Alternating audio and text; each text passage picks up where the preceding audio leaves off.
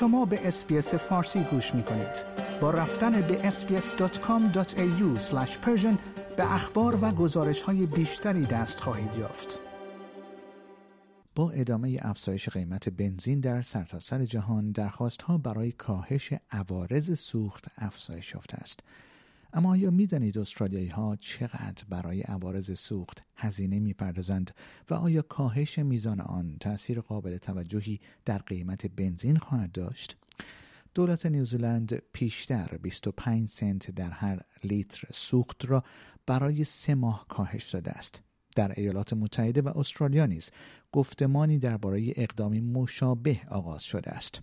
قبل از بررسی اینکه آیا باید این عوارض سوخت کاهش یابد موقتا لغو شود یا حذف شود شاید بد نباشد تا ابتدا کمی درباره ماهیت آن صحبت کنیم.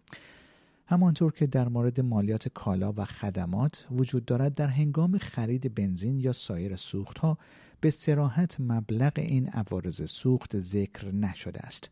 در واقع مشتریان آن را به قیمت آگهی شده خریداری می کنند در حال حاضر مالیات بر بنزین استاندارد بدون سرب 43 و 3 دهم سنت در هر لیتر است که خود مشمول مالیات کالا و خدمات می شود. این امر مقدار کل را به 47 و 6 دهم سنت در هر لیتر می رساند. رقمی که در واقع یک سال پیش که قیمت بنزین کمتر بود و یک سوم قیمت آن را تشکیل می‌داد رقم قابل توجهی بود این رقم اما اکنون اهمیت کمتری دارد و 22 درصد از قیمت بنزین را تشکیل می دهد. مالیات غیر مستقیم سوخت توسط دولت کامنولث اعمال می شود. طبق قانون و طبق الزامات قانون اساسی تمام درآمدهای جمعآوری شده توسط دولت کامنولث صرف هزینه های جاده ها شده است.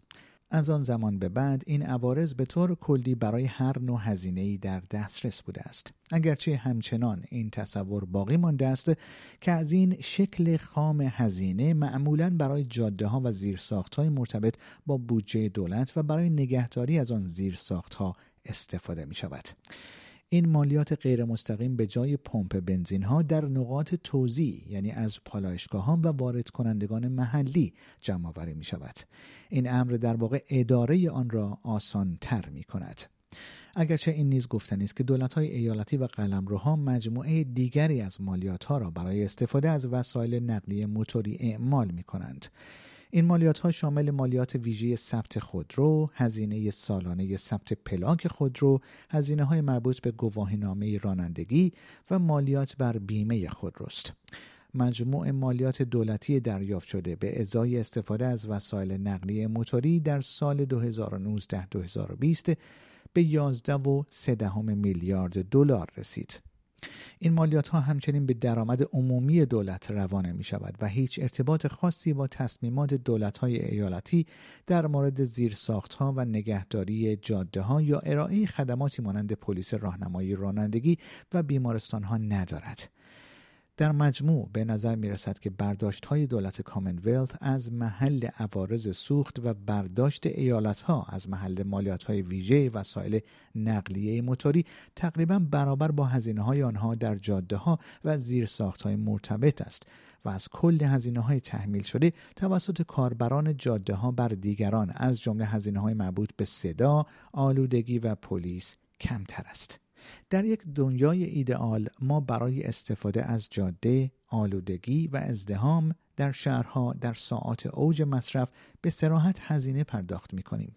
اما اکنون به نظر می رسد که عوارض سوخت روشی نامناسب برای دریافت هزینه به ازای استفاده از جاده هاست.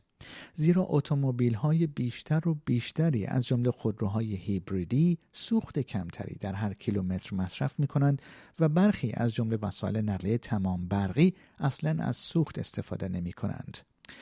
برخی از ایالت ها از جمله ویکتوریا از خودروهای الکتریکی به ازای هر کیلومتر طی شده در جاده هزینه دریافت می کنند. این یعنی مالکان موظفن عکس کیلومتر شمار خود را ارائه دهند و این هزینه به عوارض ثبت خودروی آنها افزوده می شود. در حالت ایدئال و با توجه به ساده سازی و هزینه های عملیاتی هزینه کاربر باید بر اساس وزن هر محور وزن کل و مسافت طی شده و شاید بر اساس نوع جاده متفاوت باشد. با توجه به هزینه ثابت سرمایه گذاری و نگهداری جاده ها نسخه اصلاح شده هزینه های جاری مربوط به ثبت سالانه خودرو نیز باید ادامه یابد.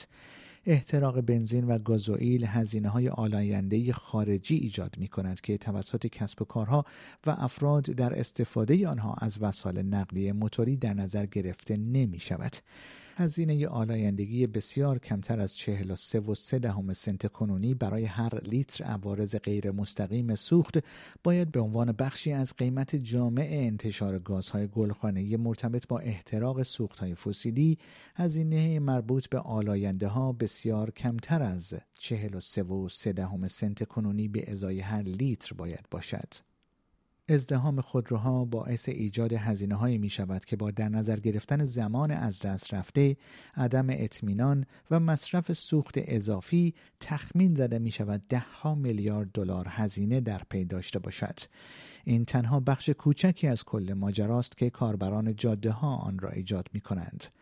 بسیاری بر این باورند که بخش مهمی از بسته اصلاحات باید بر روی هزینه تراکم در ساعات اوج مصرف در امتداد راهکارهای پیشنهادی توسط مؤسسه کراتان تمرکز داشته باشد.